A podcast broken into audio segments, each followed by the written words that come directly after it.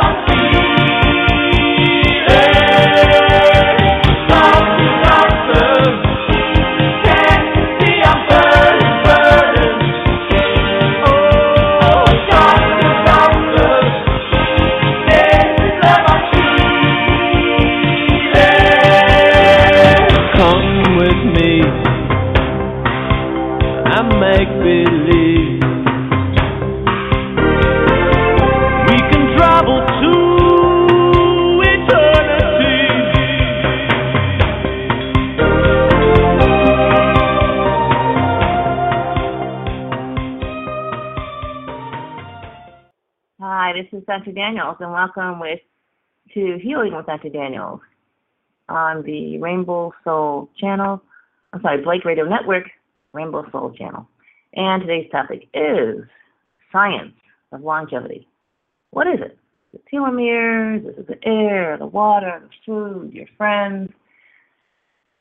Maybe the Hunzas have the answer. Citizens in the United States have been besieged with uh, anti-aging, live longer, live forever, you know, get this, do this, do that. It gets pretty confusing after a while. So what I'd like to do today is just take a look, take a look at what we've been told, what seems to be the case, not the case. How do you sort through it? At the end of the day, what seems to be the pattern here? Okay. So, by the way, I'd like to remind people that our call number is 914-338-0695. And as always, we have a captivating chat going on at healingwithdrdaniels.chatango.com. And you're all invited to join us, of course, for a stimulating parallel conversation right along with the show. All right. So, one thing I'd like to point out is we're being told that Americans are living longer and longer and longer every year. Uh, life expectancy, so we're told, uh, has increased by, uh, you know, a whopping 30 years since um, 1960, from 1960 to 2015. So that's like, that's really stunning. It's actually um, startling, especially when you think, I mean, our world is so toxic. The quality of the food is deteriorating. The percent oxygen in the air is declining. Our water quality is less. So, in the midst of all this, people are living longer. So this is this is interesting. So as always, you have to kind of get to the end of this, the bottom of this. A lot of things matter in terms of what you're counting and how you're counting. So life expectancy, this is the mathematical definition. I'll try and keep it very easy and uh, transparent here. But it's a statistical measure of how long a person may live, usually based on the year of their birth uh, and their current age, which is actually one and the same, by the way, and other demographic factors like gender. And so it basically comes down to a weighted average. So if you have uh, many people dying at birth, let's say, then their life expectancy would be averaged in at zero. So if you have, let's for the sake of discussion, say um, half the people die at birth and the other half live to be 100, well, of course, the life expectancy is going to be 50 years old. But that number may not reflect what's really going on. Now, another way, so the life expectancy in the United States, what's one way to look at it? One way to look at it is what is the life expectancy for someone who has attained the age of 65? Now, this is presumptuous, of course, you're presuming that you're going to make it to 65. But still, if people who make it to 65 are not living any longer than they were uh, 30 years ago, then that kind of puts a little damper on the whole life expectancy thing. So life expectancy has increased uh, by about 30 years since 1960. That's if you use the statistical tool, which measures life expectancy from birth. What if we take a look at life expectancy from age 65? Well, if we take a look at that number, what we find is life expectancy has increased a whopping, drum roll please, three years. Three years. So life expectancy from the age of 65 has increased a whopping three years. Not a lot when you look over a period of, uh, you know, 20 or 30 years. And so for 2015, which is about where we are now, life expectancy for an American is about 78 years. The life expectancy for somebody in Latin America, poverty stricken, war torn Latin America, is only two years less. That's interesting. That would suggest that there is a burden on the uh, you know more developed countries is the euphemism they use that is similar to that of poverty and war, if you want to say poverty and war affect um, life expectancy. So life expectancy is not substantially different in those two uh, two strata. Now, the other thing about um, again, life expectancy is infant mortality is is huge. Now, infant mortality, we've taken a look at this in prior episodes, correlates very high with the abortion rate. So if you have a situation where, where half or even more pregnancies are ended by abortion, then the infant mortality rate goes down tremendously. Why?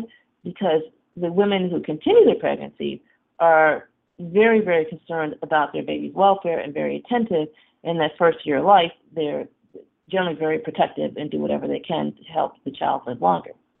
Whereas if you studiously neglect someone uh, under the age of one, they, you know, could have an increased chance of, dying. So, uh, what we have then is we may have increased our life expectancy, statistically speaking, simply by um, more women terminating their pregnancies. An incredible thought. Um, so, so much for statistics. Um, so the other thing to take a look at is, well, who's living longer? So the life expectancy statistic is, is riddled with, uh, with issues. So let's just go with the life expectancy from age 65, because none of us is starting out from birth. Everyone listening to this broadcast has got a few years under their belt, and what you really want to know is are the years ahead of you longer or are they shorter? And statistically, have things really improved? And how can you make them even better? One part of improving anything is measuring it. So we know the life expectancy measure is a bit tainted. And so we're going to use the 65 plus uh, life expectancy. We know that that's more or less about three years longer than it was over the past 30 years. Okay.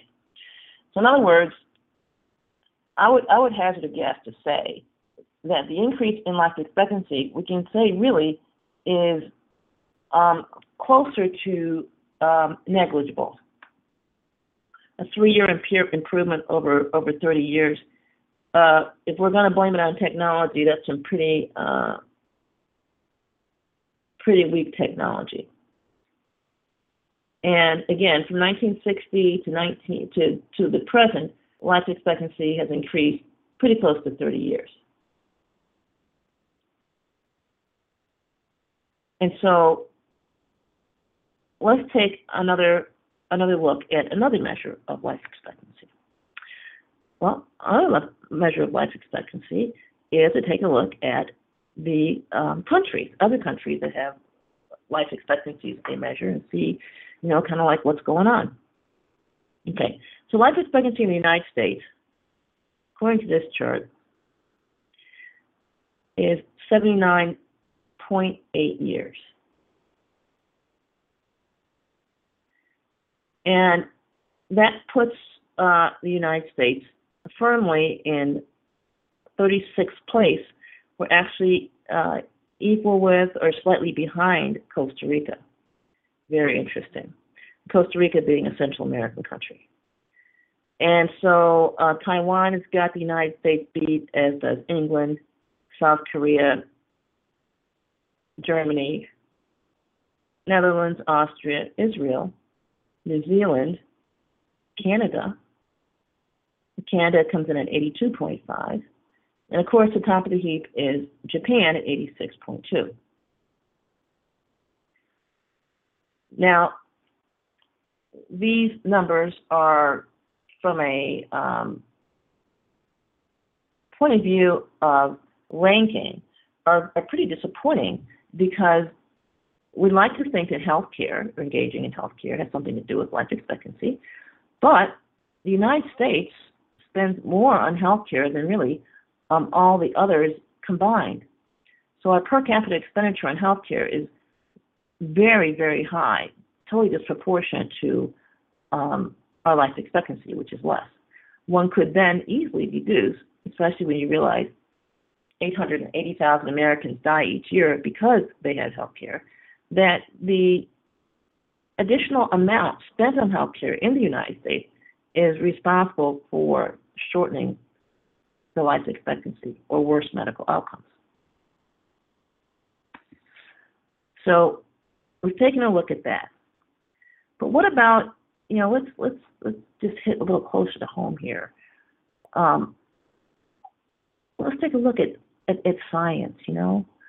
What about telomeres? You know, we hear about a lot about the uh, telomeres and they're longer, and when you have longer telomeres, you live longer. So I figured I'd take a look at, well, telomeres. So you look at the um, the gold standard in research on um, telomeres, and what do you find? Well, you find that there are many things that influence the length of telomeres. So the question then, when you say, do telomeres project longevity? What you're really asking is, is having long telomeres a predictor of longevity? So can you get longevity by just making your telomeres longer? So that would be my question. So here's what the researchers say. And this is straight from the, uh, you know, National Library of Medicine. So the impact of smoking and obesity on telomeres and aging. So smoking and obesity stem, seem to have adverse effects on telomeres. Seem to have. Not very scientific. Seem to have. Adverse effects on telomeres and aging. Excessive telomere shortening can also lead to genomic instability. Can also lead. In other words, it looks like they didn't actually check, but they think that this might be the case. All right? Not looking good here. Consistently, the telomeres in most cancer cells are short relative to normal cells. In other words, in most cancer cells. So in some cancer cells, the telomeres are longer. All right, gotcha. Smoking is associated with accelerated telomere shortening.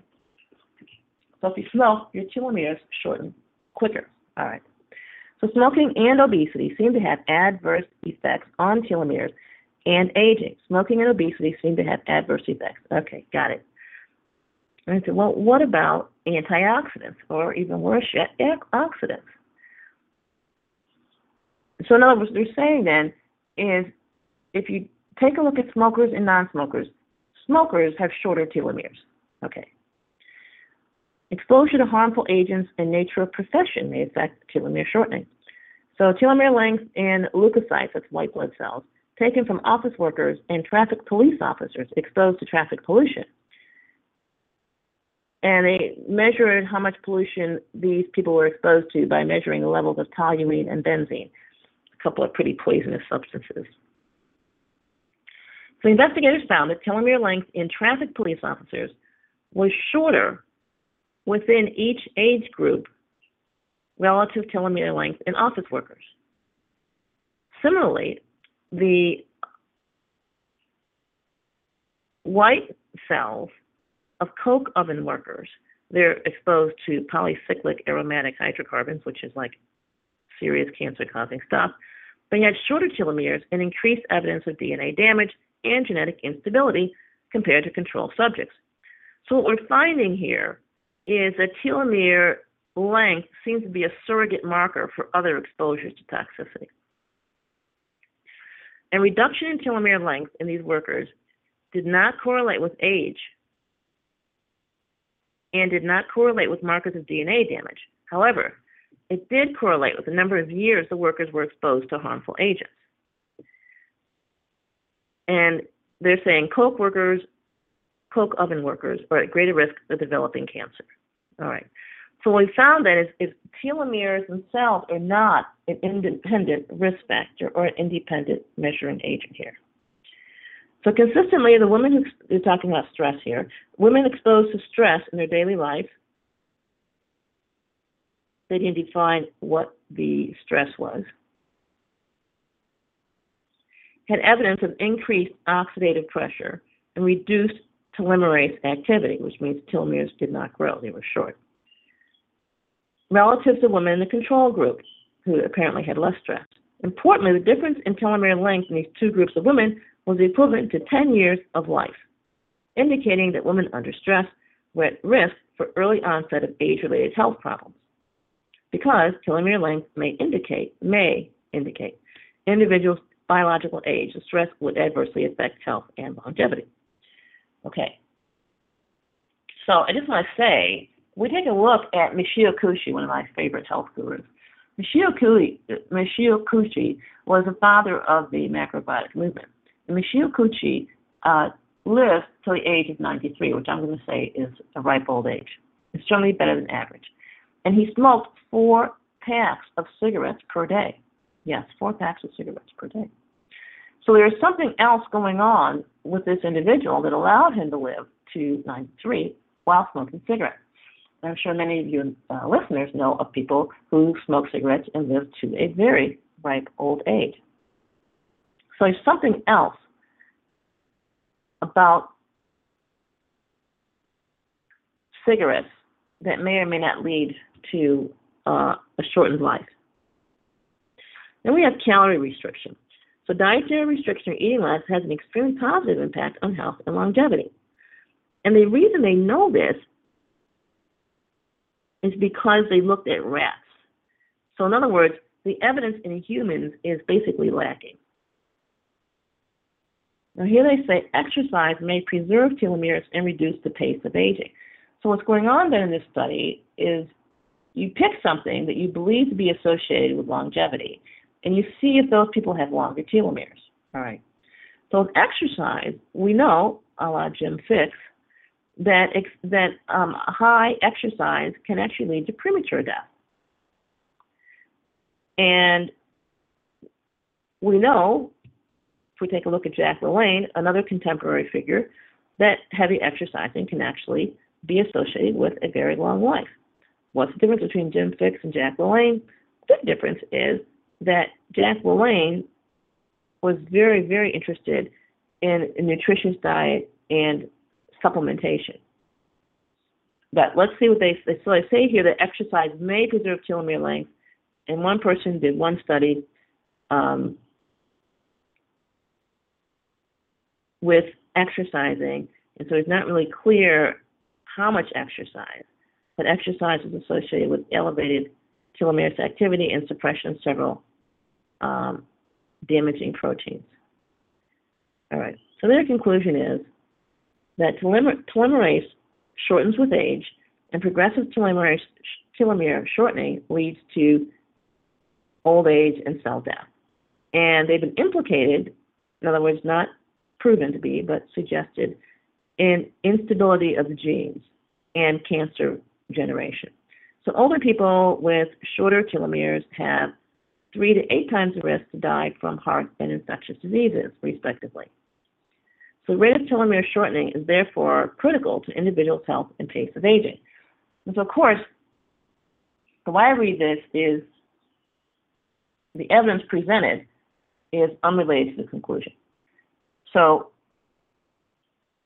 taking a supplement to alter your telomere, there's no evidence that might be helpful when telomeres are simply a surrogate marker for other risk factors.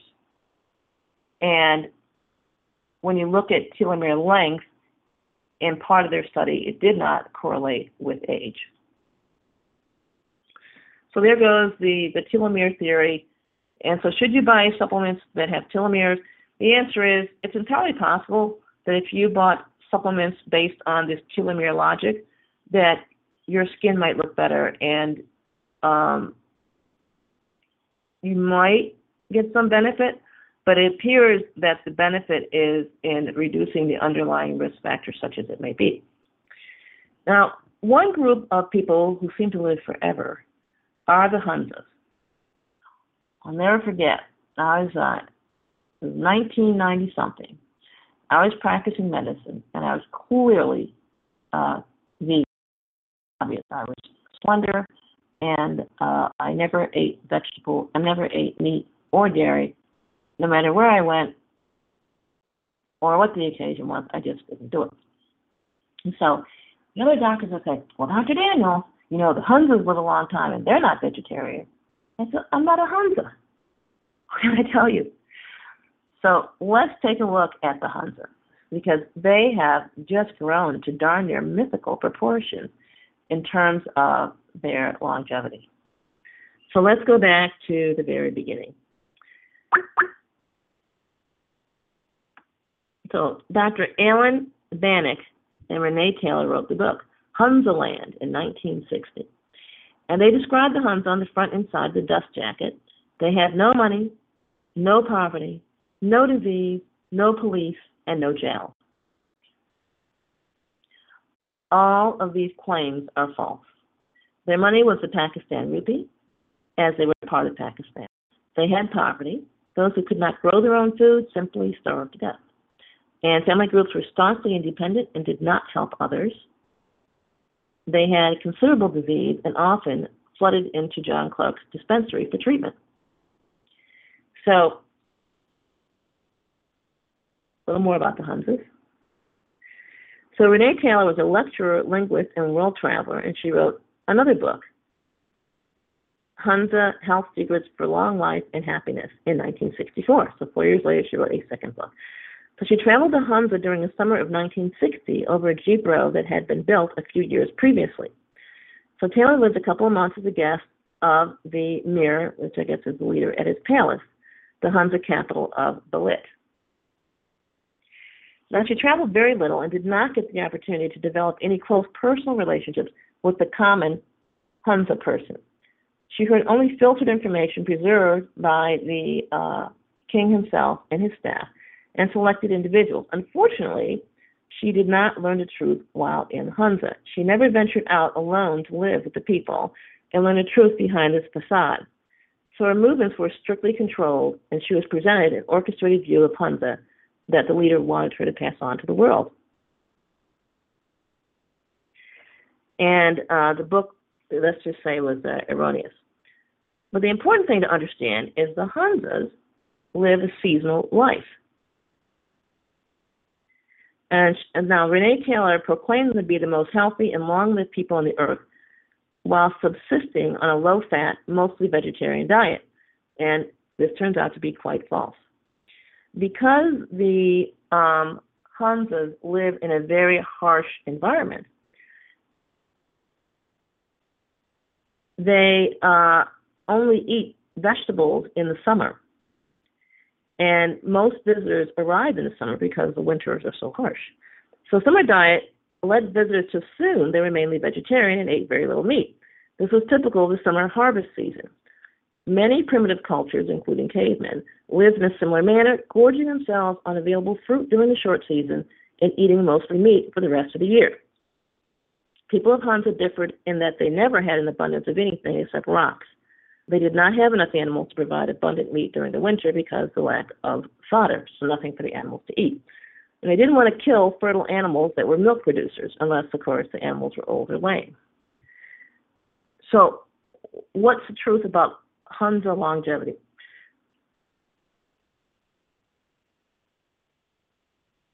The British general who first visited Hunza in the late 1870s said there were old people but gave no indication as to the ages. At that time in history, a person beyond 50 years of age was considered to be well beyond the average life expectancy. And although the predominantly um, Hunza, uh, they're Shiite Muslims, by the way, are progressive and relatively better off than most of their neighbors in nearby regions, they will all tell any visitor that their life expectancy is around 50 to 60 years, just like any other region of northern Pakistan. So the Hunza story is basically a myth, and uh, a well preserved one at that.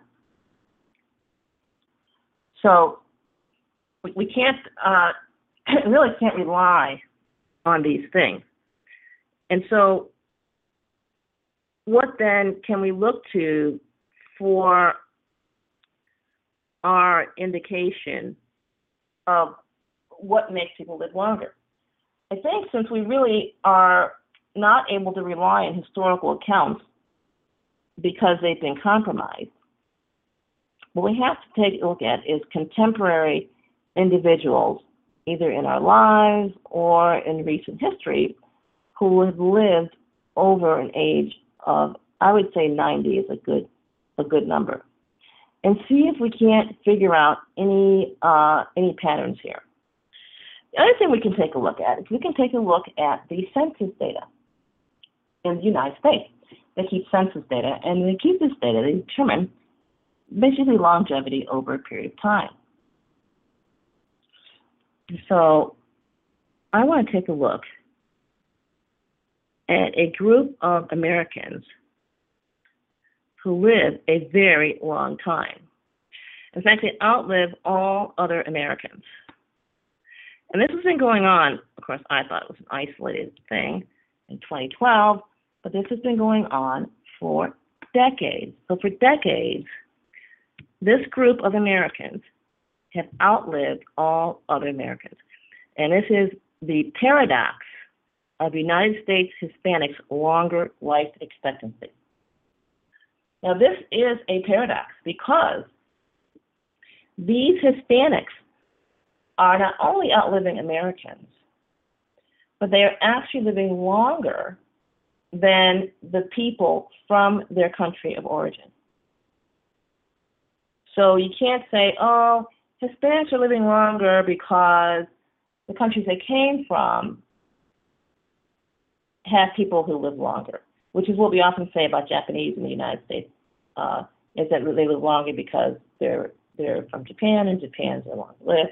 And so the Hispanic longer life expectancy cannot be attributed to genes. Can't be genetic because they're living longer than the people in their country who did not move to the United States. And not only that, they're living longer than people in the United States. So let's see what they say. So this was written in uh, 2013. So despite having lower income and lower educational levels, United States Hispanics tend to outlive non-Hispanic whites by several years. So demographers call this the Hispanic epidemiological paradox. And for three decades, that's 30 years, they have puzzled over why Hispanics socioeconomic disadvantages are not linked to shorter lives as they are for other racial and ethnic groups. This is very interesting. So people who have low incomes, lack high school degrees, have very high mortality rates compared to people with high incomes and education. In other words, among U.S. citizens. While Hispanics' poverty and education levels are closer to those of U.S. blacks, their mortality rates are more similar to non Hispanic whites. Now, they're using the word similar very generously because they're actually living longer than non Hispanic whites. Question is how do Hispanics defy the odds? So, what we have to say then is income and education. We have to really discount these as um, beneficial factors in longevity. Because here we have a, a population that is not educated and they are living longer. And so what are they saying? Well, they're saying the Hispanics have better health habits and stronger networks of social support in the Hispanic community. Well, wait a minute. How can these health habits and social networks in the Hispanic community be any stronger than they were back in their home country, where their rest of their family would be? So there's something Hispanics are doing or not doing, and it's leading to longer lives. So let's let's take a look at what we know about Hispanics, not based on meeting Hispanics, but based on what the United States government has chosen to measure. And they measure a lot of things. Okay. So one thing they measure is education. Hispanics, for sure, less educated. Now, I'd just like to say another thing about Hispanics is uh, they speak Spanish. And so a lot of Hispanics in the United States have not bothered to learn English. What does that mean? It means that they miss a lot of the propaganda because they don't speak English. So because they don't speak English, they're less likely to go get those vaccinations or shots. Because they don't speak English, they're less likely to go get that cholesterol check and take the cholesterol medication. There's a lot of um, cultural practices Americans engage in that really shorten their life expectancy. A lot of it based on propaganda and beliefs. So education, no. Uh, money, no doubt about it. Hispanics do not have as much money as uh, apparently their incomes are, are lower than the average American income. Yet they live a lot longer. What about their weight? Well, Hispanics have a higher rate of obesity. These are Hispanics who live in the United States. So we're not talking about Hispanics who live in, say, um, Mexico or Panama or Cuba or uh, Puerto Rico. So we're talking about Hispanics who actually live, that immigrated to the United States, living on U.S. soil. Uh, so, so I go body weight? No, they are heavier. So let's sort this out. How is it an individual, a human being, who's overweight could live longer than someone who's normal weight? Answer lies in what we mentioned at the beginning of the show, which is we live in an environment with more toxins and more chemicals and more poisons than ever. And what does your body do with it? It puts it in the fat. So having fat appears to be a protective thing if you're going to take a look at the longevity of these Hispanics. Wealth, they just don't have as much money. So what does that tell you? Well, it suggests that there's something Americans are spending money on that is causing them to die sooner. And one thing that it does cost money for is chemicals. Whether it's chemicals in your new clothing, whether it's chemicals in your new car, whether it's um, strong chemical cleaning agents you use in your home, all of these are things that Hispanics are going to have less exposure to. Why? They just don't have the money to afford them. In fact, um, I'm from Syracuse, New York, and among the Hispanics, it was just de rigueur to um, use clothing that was used. In other words, they, of course, they went shopping at the used clothing store. There was no thought of purchasing things new. Now, this is the old, you know, I'm 58 years old, so this was a while ago. Things may have changed with the younger Hispanics. I expect with the younger Hispanics being more acculturated, that we're going to find that the um, life expectancy of Hispanics is going to actually decline. And so with education, um, they, they didn't get the propaganda, so they're probably not getting their annual health exams. Um, they're not looking for a drug for every uh, affliction. They might not even know they exist. So you have the lack of propaganda, the lack of exposure to um, personal product chemicals because they can't afford them, and you have the increased body weight to buffer toxins and parasites. That's my read on the Hispanic paradox. And so the um,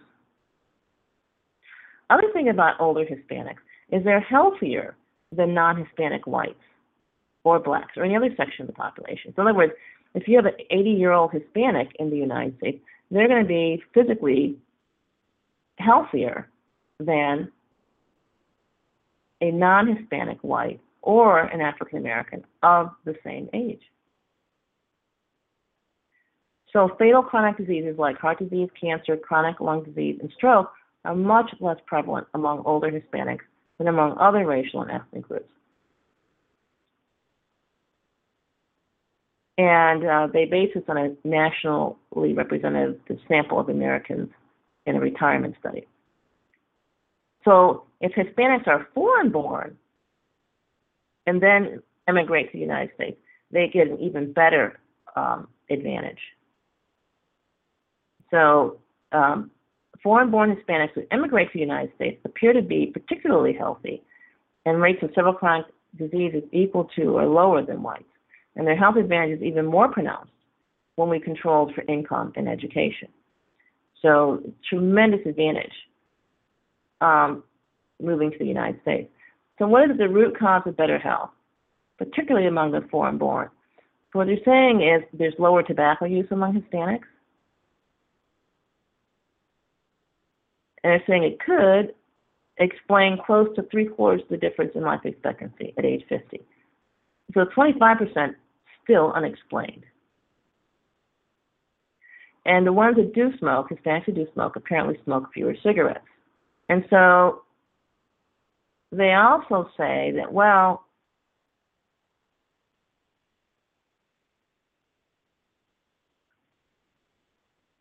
what they um, so they laid it all to cigarette use. Now, of course, if you believe the old uh, Hispanic West Side story, all Hispanics smoke, but who knows? So what they're saying is they believe the lower smoking rate among Hispanics is uh, responsible for this increased life expectancy. But one thing is for sure, it's a tremendous increase in life expectancy. And again, you really can't attribute it to their country of origin because um, for for Hispanic cultures like Mexico, um, Cuba, everything, the, these Hispanics that come to the United States experience a higher life expectancy than in their country of origin. So we can't say that uh, it's genetic because the same genes they left behind are not um, causing increased life expectancy. So I would say it's possible the increase in sanitation, in other words, uh, drinkable water supply, maybe better roads, so fewer um, car accidents, and they have that advantage without the disadvantage of accessing medical care. So Hispanics also have much, much less access to medical care than the non-Hispanics in this country. And so that's my assessment of their uh, increased longevity, the par- paradox. Then we can take a look at Linus Pauling, a contemporary individual, who lived over the age of 90. Now, Linus Pauling ate meat, he drank wine. But one thing he did, which he told the world about, was he took his vitamin C by golly. Now, he took pretty high dose vitamin C. So, what do we know about vitamin C? Well, uh, you could say it's antioxidant, but what we really know about vitamin C is in the doses that Linus Pauling recommended, he recommended you take enough vitamin C to cause diarrhea. In other words, he recommended you keep your bowels flowing and keep your bowels loose. So Linus Pauling uh, was definitely totally opposed to constipation of any kind. and his uh, herb of choice was vitamin C. Now, what else does vitamin C do? Well, vitamin C is a known anti-parasitic agent. It means it kills parasites. And so Linus Pauling had a pretty robust program for removing waste from his body and killing parasites, even though he did drink wine and eat meat. Now, I just like to mention, health food is probably not a contributor to longevity. When I say health food, I mean going to the health food store and buying whatever packaged foods they might have with the fancy labeling and claims. Doesn't seem to be um, a reasonable thing to do. And then we can take a look at my own uh, family. I would encourage anyone listening to take a look at their own family and take a look at the 90 people who lived over over 90. Um, they were profoundly uneducated. I don't know that they even went to the third grade. So just like the Hispanics, they totally lacked education. They didn't have any education. Wealth, uh, they were sharecroppers. So we'd say that they were pretty poor. Ideal body weight, I would say my grandmother at the time of her death was at least 40 pounds overweight. And my grandfather, both of them over 90. My grandfather, at the time of his death, was at least, mm, I would say, 15 pounds overweight. So these were not skinny people. So they had uh, low education level, low wealth, high weight, and it seems like their situation very closely paralleled that of Hispanics. Now, I'll even go a step further is they did not eat food from the grocery store until they were up in years, around age 50 was when they started eating food from the grocery store. And um, actually, their health steadily declined from that point. So we have the Hispanic paradox, which may not really be um, a paradox at all. Now, what other um, clue can I pull from my immediate family? So I have a mother, and her father died at age 65. Her mother died at age 30. Her brothers died at age 3, age 27, age 45, and age 52. That's right, not a lot of longevity there. Now, they had come to the city to live, so they were um, more or less city dwellers. And so she had another generation, and that would be the generation before her father's generation. And um, they, the women in that generation, lived a long time. Now, the women in that generation lived into their 90s. And they ate clay um, clay is an agent, a detoxing agent. When you eat clay, it soaks up poisons and chemicals in your body. So they were clay eaters, and they ate turpentine. They drank turpentine, and they took castor oil. So that generation lived into their 90s. Her father, who was very highly educated, he went to um, prep school. He went to trade school. Uh, he went to college. He graduated from Alden. He was an excellent student. Um, he died, like I said, at age 65. So he predeceased his uh, the prior generation by about 30 years. So rather than living till 95, he only lived till 65. And again, he was uh, educated. His weight was actually pretty good. He was not he was not overweight. He might have been ten pounds overweight. That would be it. And his wealth, he was certainly wealthy before him, although he was firmly middle class. You know, not not poor at all. Now, my father, just by the way, who's the son of his two 90-year-olds, died at age 55, and he was educated. He went to college. He was certainly wealthier than his parents.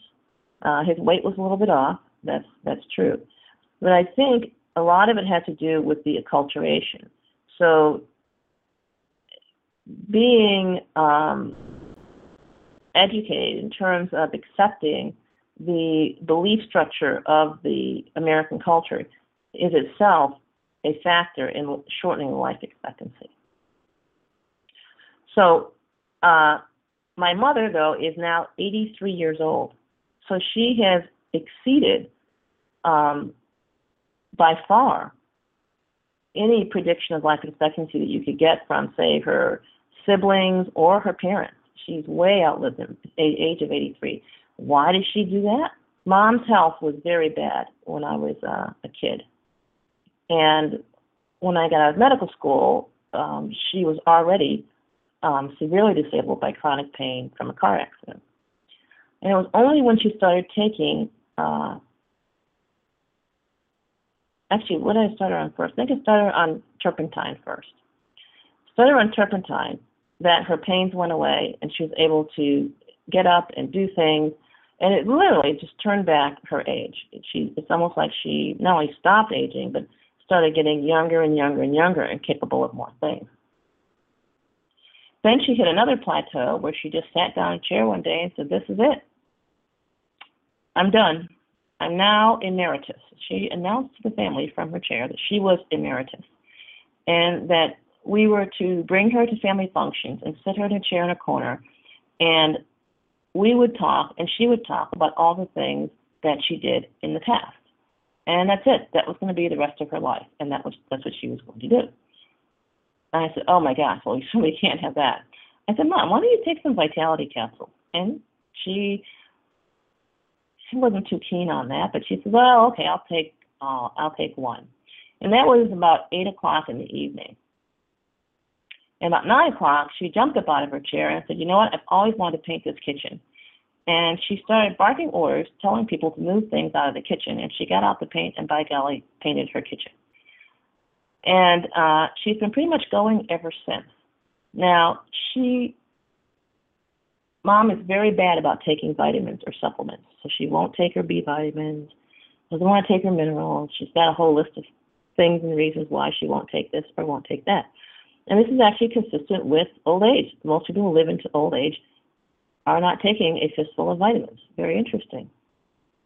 But she's gone back on her turpentine. She stopped that for a while, and, things got worse, so she went back on her turpentine.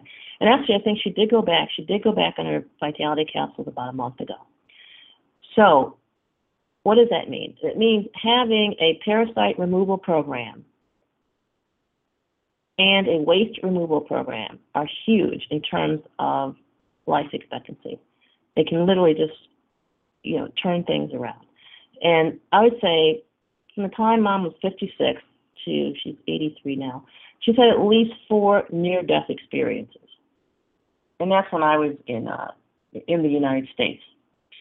So I would get a phone call. Oh, mom's not doing too well. And I'd say, okay. That's Syracuse, New York, so more likely than not, it's snow on the ground. So I pull on my boots, walk out the front door, and walk the uh, block and a half to mom's house, only to find her, uh, you know, laying in bed, still almost lifeless, and barely able to tell me uh, where it hurts.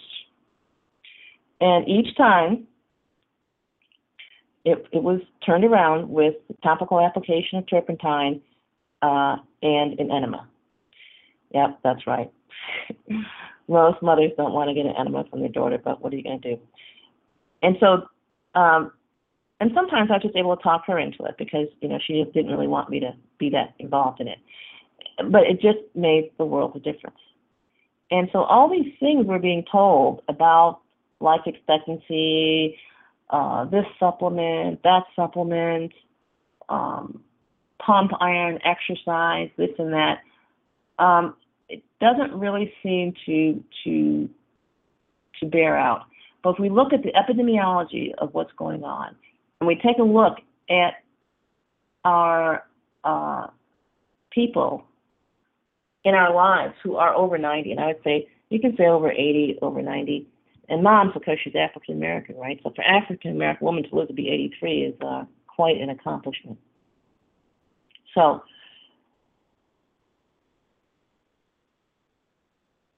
that is a big part of it. Now, what else helps people to live longer.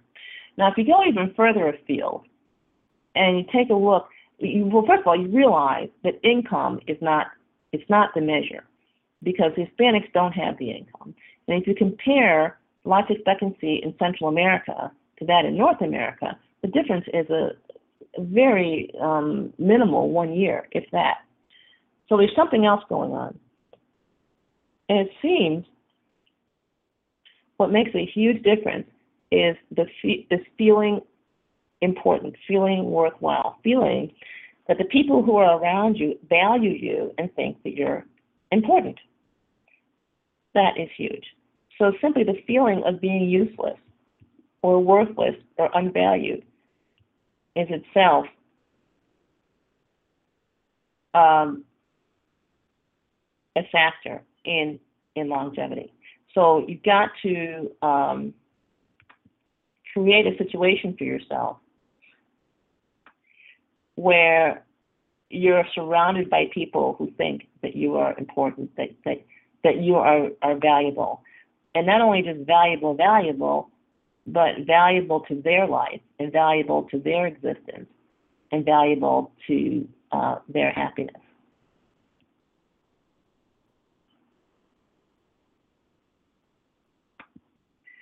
So now it's at the end of our session, our call here, not the end, but time for questions. So if you're on the line, you can just give a little click there. And I'll move on over, move on over, and see. Oops.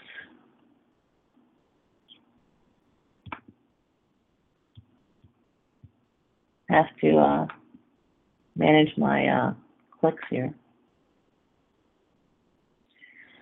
All right.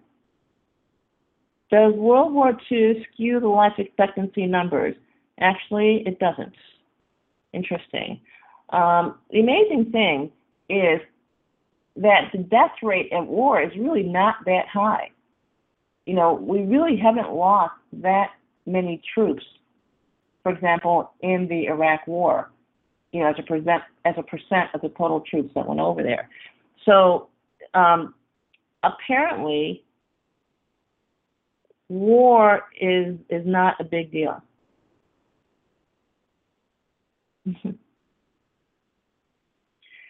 okay, I'd rather die at 70 than spend the last 20 years vegetating in an old folks home. Yes. However, it turns out that these longer-lived Americans, these Hispanics, are not in nursing homes. They're living very independently. And uh, the increase in age does not appear to be accompanied by an increase in disability. So very, very interesting.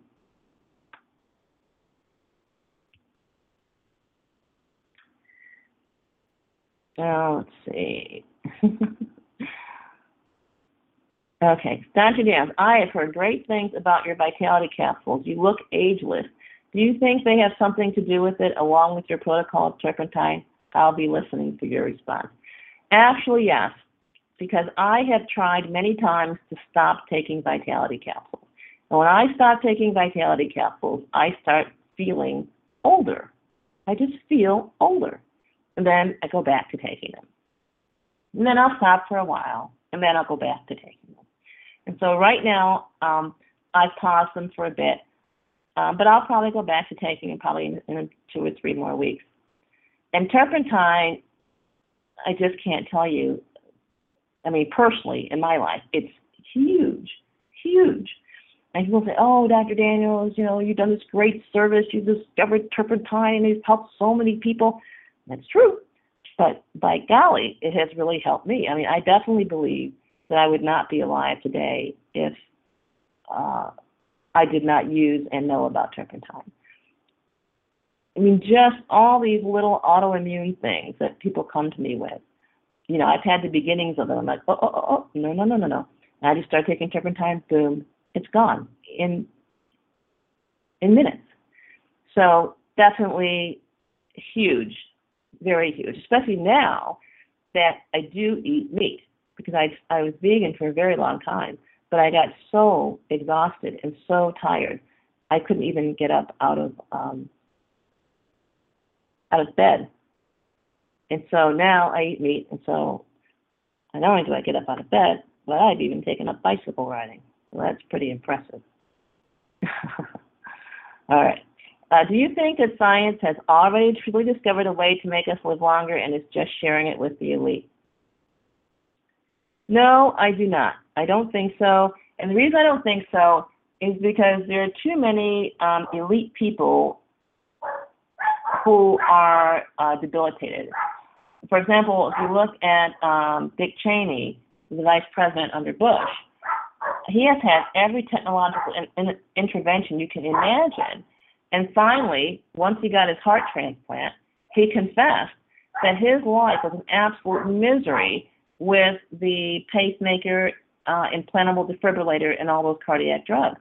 So um, there, there is no there is no secret that they're keeping from um, us, uh, you know, low caste people. Okay, so for instance, I read a few months ago about a Chinese herbalist that lived to be 256 years old. Okay, so we can just stop there. So the way the Chinese measure age, and especially if you have a you know, Chinese herbalist, is very different from what we perceive and accept.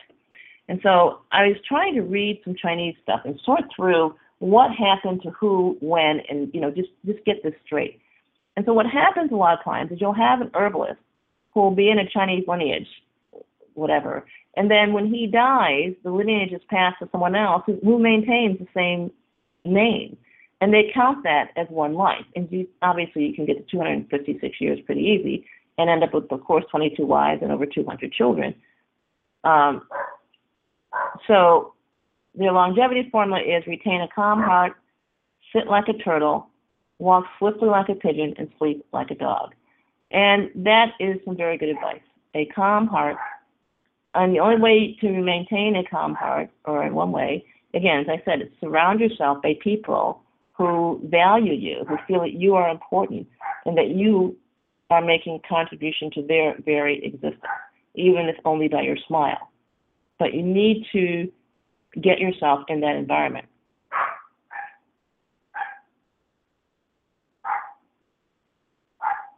And good sleep is nothing that you can do to um, make up for good sleep.